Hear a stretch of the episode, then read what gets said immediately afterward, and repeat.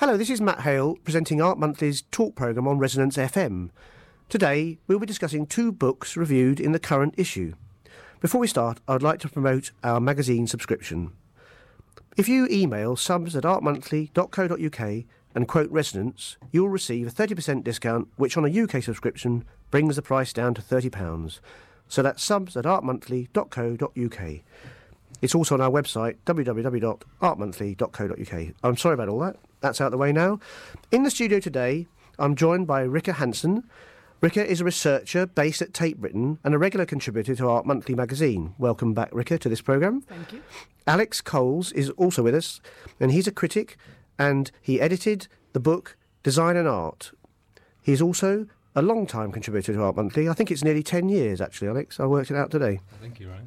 Um, welcome, both of you. Um, basically, um, you reviewed a book each, and one was a book which was a sort of criticism itself, and the other was um, a lot of different writings from a seminar or, or a symposium about criticism, art criticism. Um, I'll start by asking Alex, uh, could you say, just to get the ball rolling, really, um, some def- different definitions of types of critics, which you, you, you did mention in a previous article in Art Monthly quite a long time ago. Sure. I mean, my interest in the subject started with a conference in 2001 that we did at Tate Britain. Um, that the energy from that then um, turned to Art Monthly, and I did an article in I think it was early 2003 uh, called "The Bathroom Critic," which then led to a number of responses by uh, Michael Archer. Um, Matthew Arnatt and other people. Um, what I did in that article, The Bathroom Critic, was to say that there were at least two, or predominantly two different types of critic.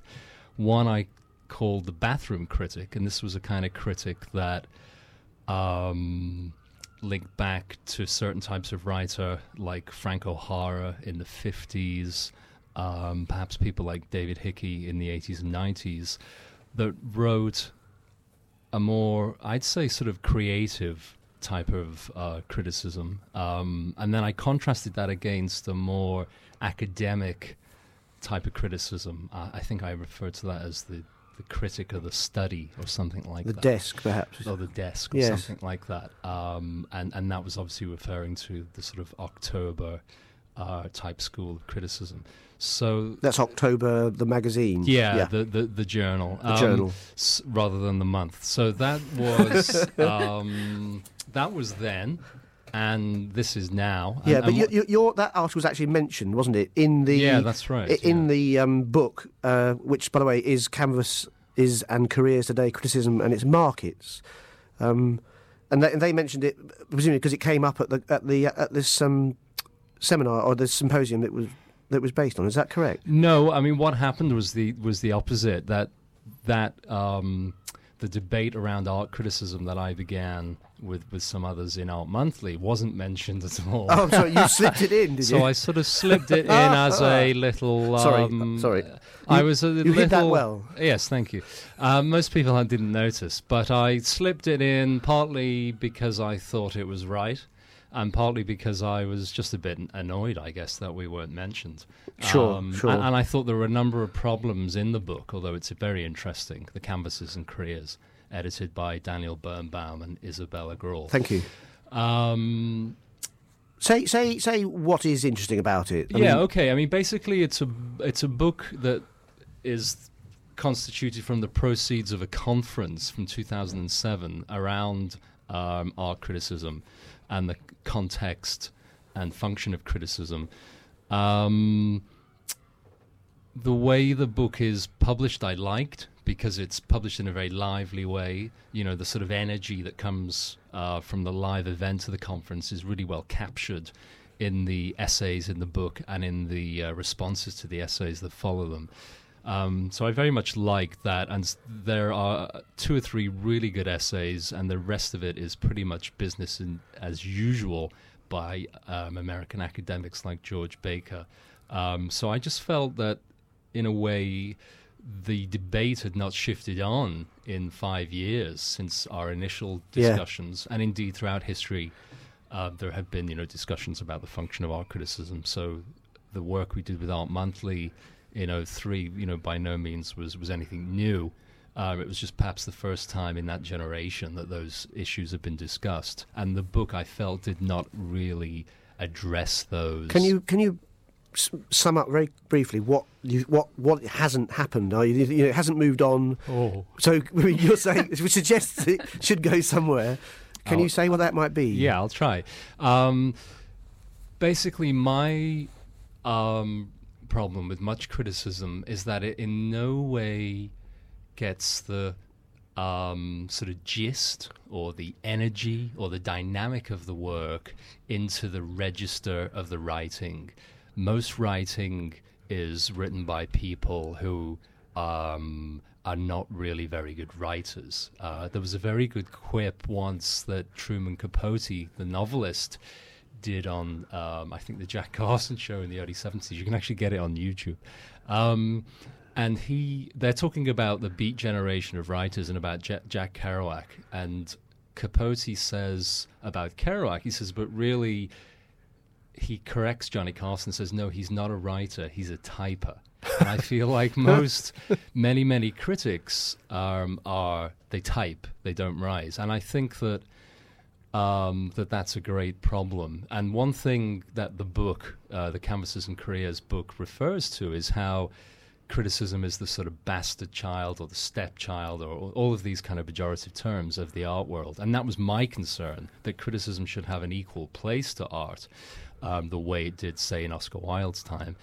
Um, and that that in no way was possible uh, given the poverty of, uh, you know, the poverty uh, of the quality of, of criticism. And I think that in no way does this book change that, which made me, you know, which made me sad. You, just talking about poverty, um, mar- the market and the relationship between the critic and the market comes up. I think, um, possibly in both of your books. I'm not sure, but but that clearly affects the way a critic feels free to adversely criticise. Do you think, or is that? I mean, is that? Uh, Yeah, for sure. I mean, one of the things I've liked about writing for Art Monthly for this past decade, I mean, I've probably earned about. Five um, yeah. I'm, I'm very concerned with money at the moment, as you can tell. I can tell. I've probably earned about two thousand pounds in ten years, even though the kind of articles I would write, or the reviews, or the features, I would spend weeks on them, researching and writing them to get every note, you know, every letter right. yeah. So that drives you Um, towards what? Doing, doing catalogues, for, for, for, which are very pleasant and nice for people no, who pay you a lot more money. That, that drives you towards academia, I guess. Sure. So, so you have a have a, a salary on which you can Yeah. base your writing for other things. Yeah, for yeah, sure. yeah. We're very So- grateful. So I think that I think that its relationship to the market is, um, you know, is is is yeah, is, is is is quite straightforward, and perhaps is not even problematic. But because Art Monthly does not um, vie for a stake of that marketplace the way some of the other leading art magazines do, and this is why I think many people like the magazine. Um, it gives you a freedom to um, to to say what you want in the precise manner that you want. And one thing I particularly appreciate is not being heavily edited um, in terms of the manner of the writing or censored in terms of exactly you know what kind of points I'm getting across. Yeah, yeah. And we also we get responses as as you say, Yeah, which which are good, and we publish those. Well, I, I must bring Rika in because we've been talking for a little while before Rika That's all right. hasn't said a word. Um, Ricky, um, I haven't got a specific question, but I was just going to read a, a little quote Sure. fro- from from the middle of your review. Um, I, it's you. You just mentioned um, Jörg Heiser, who um, writes the book, um, and you say Heiser suggests the phrase "affective uncertainty" to explain how viewers may be both immersed and critical within their experience of the same artwork. So, in this respect, a good work of art is one that extends art's indeterminacy and continues to challenge our aesthetic judgment instead of becoming an instrument in the service of other arguments. Um, now, that's talking about the experience of the artwork for a critic or, or, or a, a viewer. Am I right? That, uh, that is, I think, very much Heiser saying how. I mean, it's interesting with this book, which is called uh, "All of a Sudden Things That Matter in Contemporary Art." Thank you. Um, and it uh, it came out last year, and then was actually out of print very quickly. Oh. So. Um, uh, but what is interesting here is in relationship to the book that Alex has reviewed is that this is a book that sort of performs a form of criticism. Yes. It does have an issue with what criticism is. So Yep. it, it, it in a in a sense, one of my problems with the book is that it has a lot going on. It, it's Yeah. but it wants to do. the It's trying to do a it's lot. trying to do a lot, Yeah. and it's trying to perform this other kind of criticism that Heiser sees a need for, and the kind of criticism that he wants, uh, uh, it's like he sort of wants to withdraw a little bit and give uh, the artwork the kind of let the artwork speak for itself. Now, Yeah. I, I, I, I find that slightly problematic, or Yeah. at least uh, perhaps a little bit. Well, I don't mean to be rude, but a little bit naive. Sure. Um, and I think, uh, but what he wants and what I would agree with to some extent is this notion of there's there's a kind of remainder. There's something that is not resolved in the in in, in the writing. in in in in the different forms of art criticism. It doesn't it shouldn't close down the work. And I think Okay. I mean, but but that's a very basic thing to say. yeah. Uh, so I think that's where he comes up with notions such as affective uncertainty. Uh, there's some other. Um, Yeah, that was the one I was I was Yep. trying to ask you what, what that means really.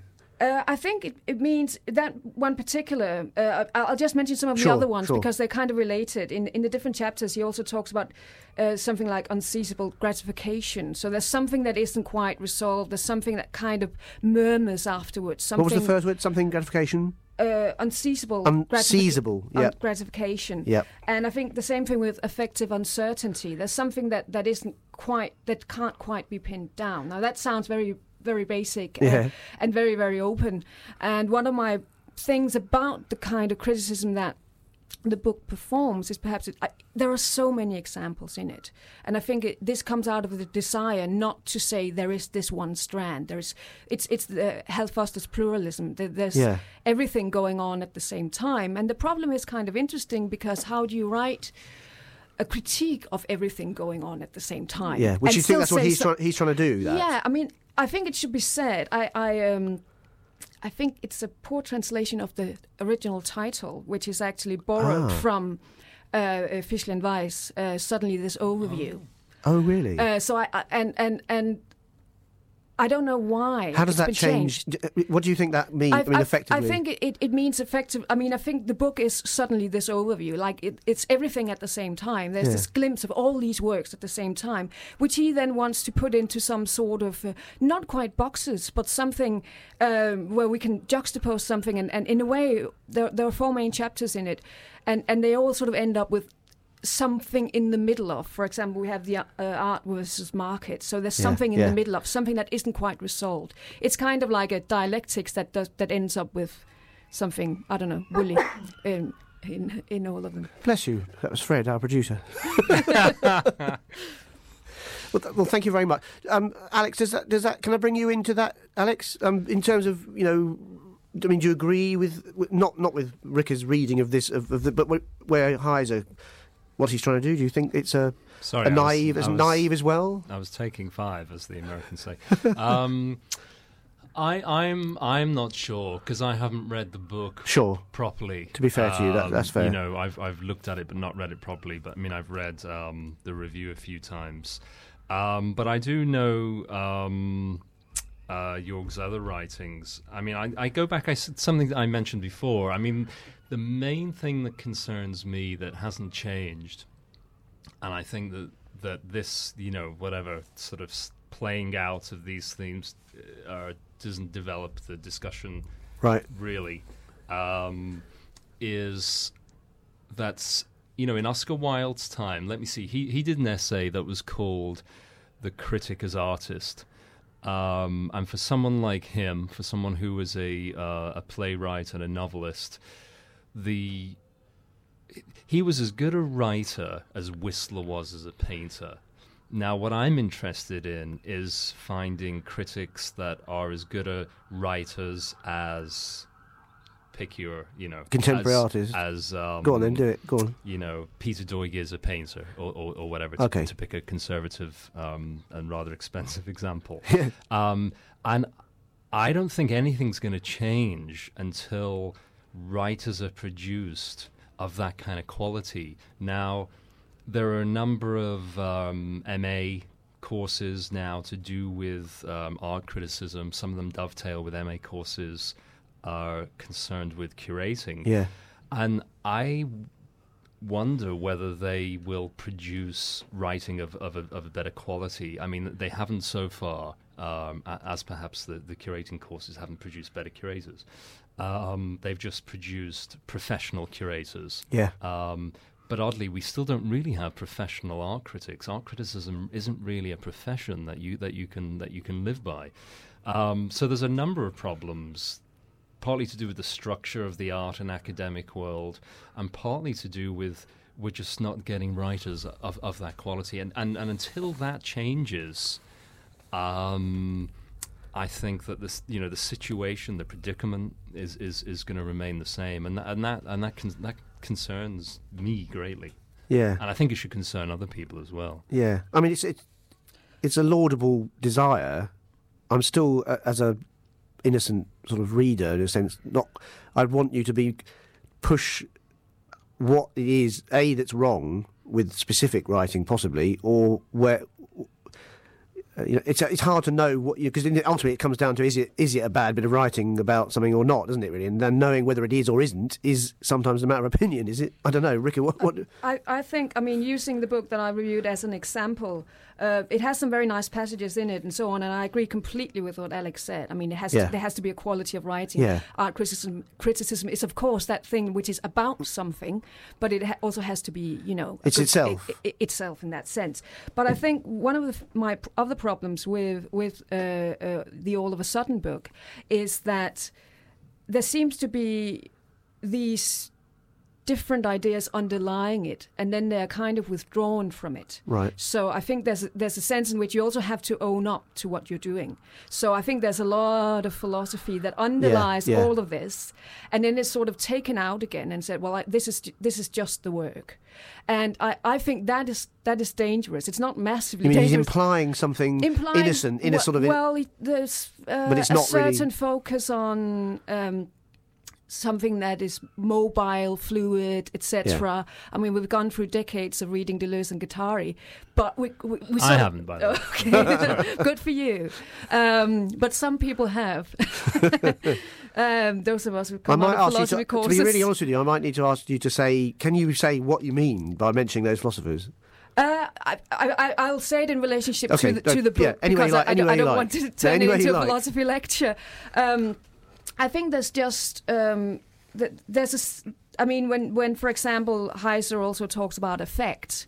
Uh, it's it's something it's it, it's a move against a certain way of looking at art that has come out very much by those philosophers. Okay. That that the artwork affects us first of all. Yeah. Um, You talk about impact or in- something like yeah, that. Yeah, something that is more Chalk sort of or, yeah, or no- you could notions say of those that. Yeah, that kind. Yeah, yeah. Okay. Um, and as in sort of uh, after conceptualism, if, Yeah. if you like. Yeah. Um, Would you? I mean, would Hirst be kind of one of those type artists? Mm, Sorry. Not necessarily. Okay, well, not okay. personally. Don't let me distract you. No, no. Um, but the thing is, yeah, I think I think there are lots of different philosophies underlying this, and I just think that, that you have to you have to play your cards openly. Yeah. You have to say what you're doing, um, and and it has to be a good piece of writing at the same time. Um, secondly, I think. I think you can write something very. I mean, what I liked about the book uh, that Alex reviewed is that it's it's quite small. I mean, there are too many large books in the world. the book is filled. Uh, the world is filled with with books like that. Why why does everything has to be so long? Yeah. And uh, and here uh, th- there's a kind of slightly funny move in this book, I think, uh, because there's some, like I said, there's so many examples uh, in the book I reviewed. That is, uh, so many examples, and then there are some. Of course, you can't still can't have everything in it. So there are some examples that aren't mentioned. Uh, in the book itself, but then they're mentioned in the introduction as not being mentioned in the book. so you know, it's this Written kind of, by the same person. yeah, yeah. so Yes. it's this kind of totality, Yeah. uh, which which I think contradicts. Well, you've got a structure, haven't you? The book is a structure with, with, Yeah. with traditions, and he's Yeah. using those Uh, as a. a- yeah. So the, the the escapism goes in one bit, and the Yeah. or something. I don't know, but I, I, understand what you're saying. Yeah, it's a, it's a interesting thing. I um, you mentioned Merlin Carpenter, um, Alex, in your piece it's, uh, uh, as being he was at this um this symposium thing, and and and he was crying out, but you, you say not very effectively um uh, to, to get um a, a broader talk going on about um the uh, sorry I'm it's crucial for a, a, a, bigger discussion of criticism to happen. He thought it was essential, but he didn't think he was, he was very effective at the symposium. But but did he today say how he thought it should happen, or uh, not per se? I mean, he felt that there should be a transparency of, with regards to the power networks at play. That's right. More to do with the, the, what how people get yeah. the jobs to write about who and yeah, yeah. And I think like one thing he reveals is one of the writers, um, Burton um, Joanna Burton, who um, you know is married to the current editor of Artforum and whatever. So, and, so and he I, revealed a structure. yeah, some, yeah, and and you know, and he has various things as they as they go along, but they, in a way, I mean, I don't know how useful they are. I mean, I. I agree that things that are usually kept under the table are often influence the things that go on on top of the table, and, and we all know that. But I wonder, once there's that type of transparency, do we then get, you know, how does that then function? Well, yeah, you know? it would it would be Mm. interesting because I mean, it, there has to be a certain amount of uh, power relationship in everything, in a way. Yeah. Uh, I mean, what I wanted to do though is just just rewind back, if if I may, Please just do. To, just to something that you were just saying. Um, you were both saying about the role of um, you know some of these theoretical models developed in the perhaps 60s and 70s. Um, I mean, both of us passed through Goldsmiths um, in in our own respective capacities. Um, that's very nicely put. um, in in around the same time. Um, and I wonder, and Goldsmiths is somewhere that, as as as, as many people know, was was known for um, bringing many post-structural theoretical models to bear on contemporary practice. Um, I think they've helped practitioners a great deal, and, and in a number of quite complex ways that, that you know we don't need to go into now. But I wonder whether they have helped writers, uh, principally critics. I don't think they have. Um, I don't think they have at all. I think when those theoretical models are called upon in a way, in explicitly, I think that um, they, they they don't function in a productive way. Can I just? Yeah, no, I, I mean I do agree with that. I'm not necessarily saying, for example, that the Heiser book would ha- should be a book about, say, the the, the uh, Deleuze and Guattari, etc. No. I'm just saying that if it's kind of there, then Yeah. then it still performs that role and it still uh, appropriates a model. So maybe that's what we need to get out of. And per- particularly with those philosophers, and I do see that as underlying this uh, this book. Uh, they write very poetically. I mean, it, it's not really. Um, I mean, you do a lot of violence if you take something like those models and you simply apply them, and Yeah. that is the problem with with some courses uh, that that teach Yeah. art, well, art writing, etc., uh, art theory. That you, it's very difficult to get out of that model. I mean, I've taught critical studies uh, at Goldsmiths and uh, and, and Yeah. various places. Um, and it's very difficult to, to, to find a way of using the mo- the, the ideas Yeah, rather yeah. and letting them spark something. That, yeah. That's that's no, a I- challenge. I, I, I was actually also at Goldsmiths as well, and was was taught some some of this. That's what we were given as reading, and it, if you are um, a youngish, fairly naive student, it's very easy to sort of get a bad reading of something, take out the root basic, very basic ideas, and then sort of literally apply them to making something, and and, and you end up with sort of illustrations, Yeah. Which are. A bad art and B also not good illustrations of the philosophy you're taking them from anyway. Sure. And then and I did feel that did happen a bit at, at Goldsmiths, and I was there in the mid '80s, and, it, and it, it, there was a kind of there was a I mean there was some interesting work as well, but it was well, I was there both as a student, as Alex will know, Yeah. and, and then later as a, as Yeah. a lecturer. But uh, that, that is, but in a way, it sounded like you thought really the philosophy is a, a good bits of writing that really should exist in their own right, as you're saying, almost on the level with art, you know, equal, but not not there as as just things to be used to make art from, or to, to be. Is that kind of I mean, I think that the um, I, I should put my hand on the table. I was I was there at Goldsmiths, and I always felt like the cleaner. But um, um, I, I think that the role of the critic, um, as we understand it from the past, has migrated now into other fields. Um, and in a way, this is one of the last things I want to say. Um, and it's it's a sort of summing up, I suppose. Good. Slightly pessimistic. Um, is that the role of the critic, as we know it, or as we knew it, is migrated from art.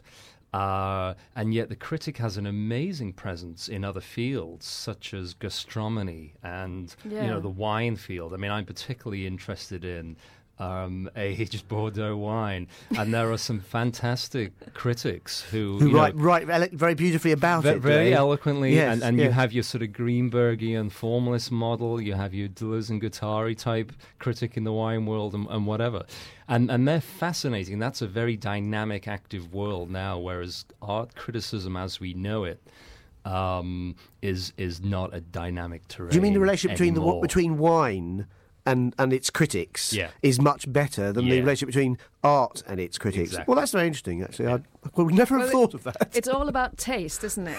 all the way through. To a degree, to a degree. I mean, aes- aesthetics come in, but then then you're onto a really hi- highly complicated. Yeah, sure. I mean, that's a Sure. word which has many black holes to fall down, as far as I, I remember from being at Goldsmiths and well, reading it's about. said if you want to insult someone, don't challenge their opinion, challenge their taste. Because you Yes. challenge their ability to judge. Yes. So. I mean, I have to say, I go around the art world quite a lot and quite often hear people say things like, gee, isn't that beautiful? Or whatever. Sorry, that was an American accent. That was very rude. but, you, but you just think, how can you say that word so casually with so little. Um, uh, and, and we really are. I'm lowering the tone of this conversation terribly now.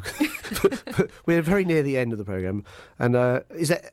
You, you said you wanted to say something depressing, um, or, or I, I, I said uh, it you, already. You've said, I, you've said that. I, am sitting back. In, No, you said that's fine, that's fine. In You- sadness and gloom. you're, you're just drinking your white red wine, I think. Now, just about to. Well, I'd like to, to say something positive. Please I'm not- do. No, I'm that's not great. Sure. I think this, uh, yeah, this uh, depressing mood is a bit. No, we'll go, No, up- no.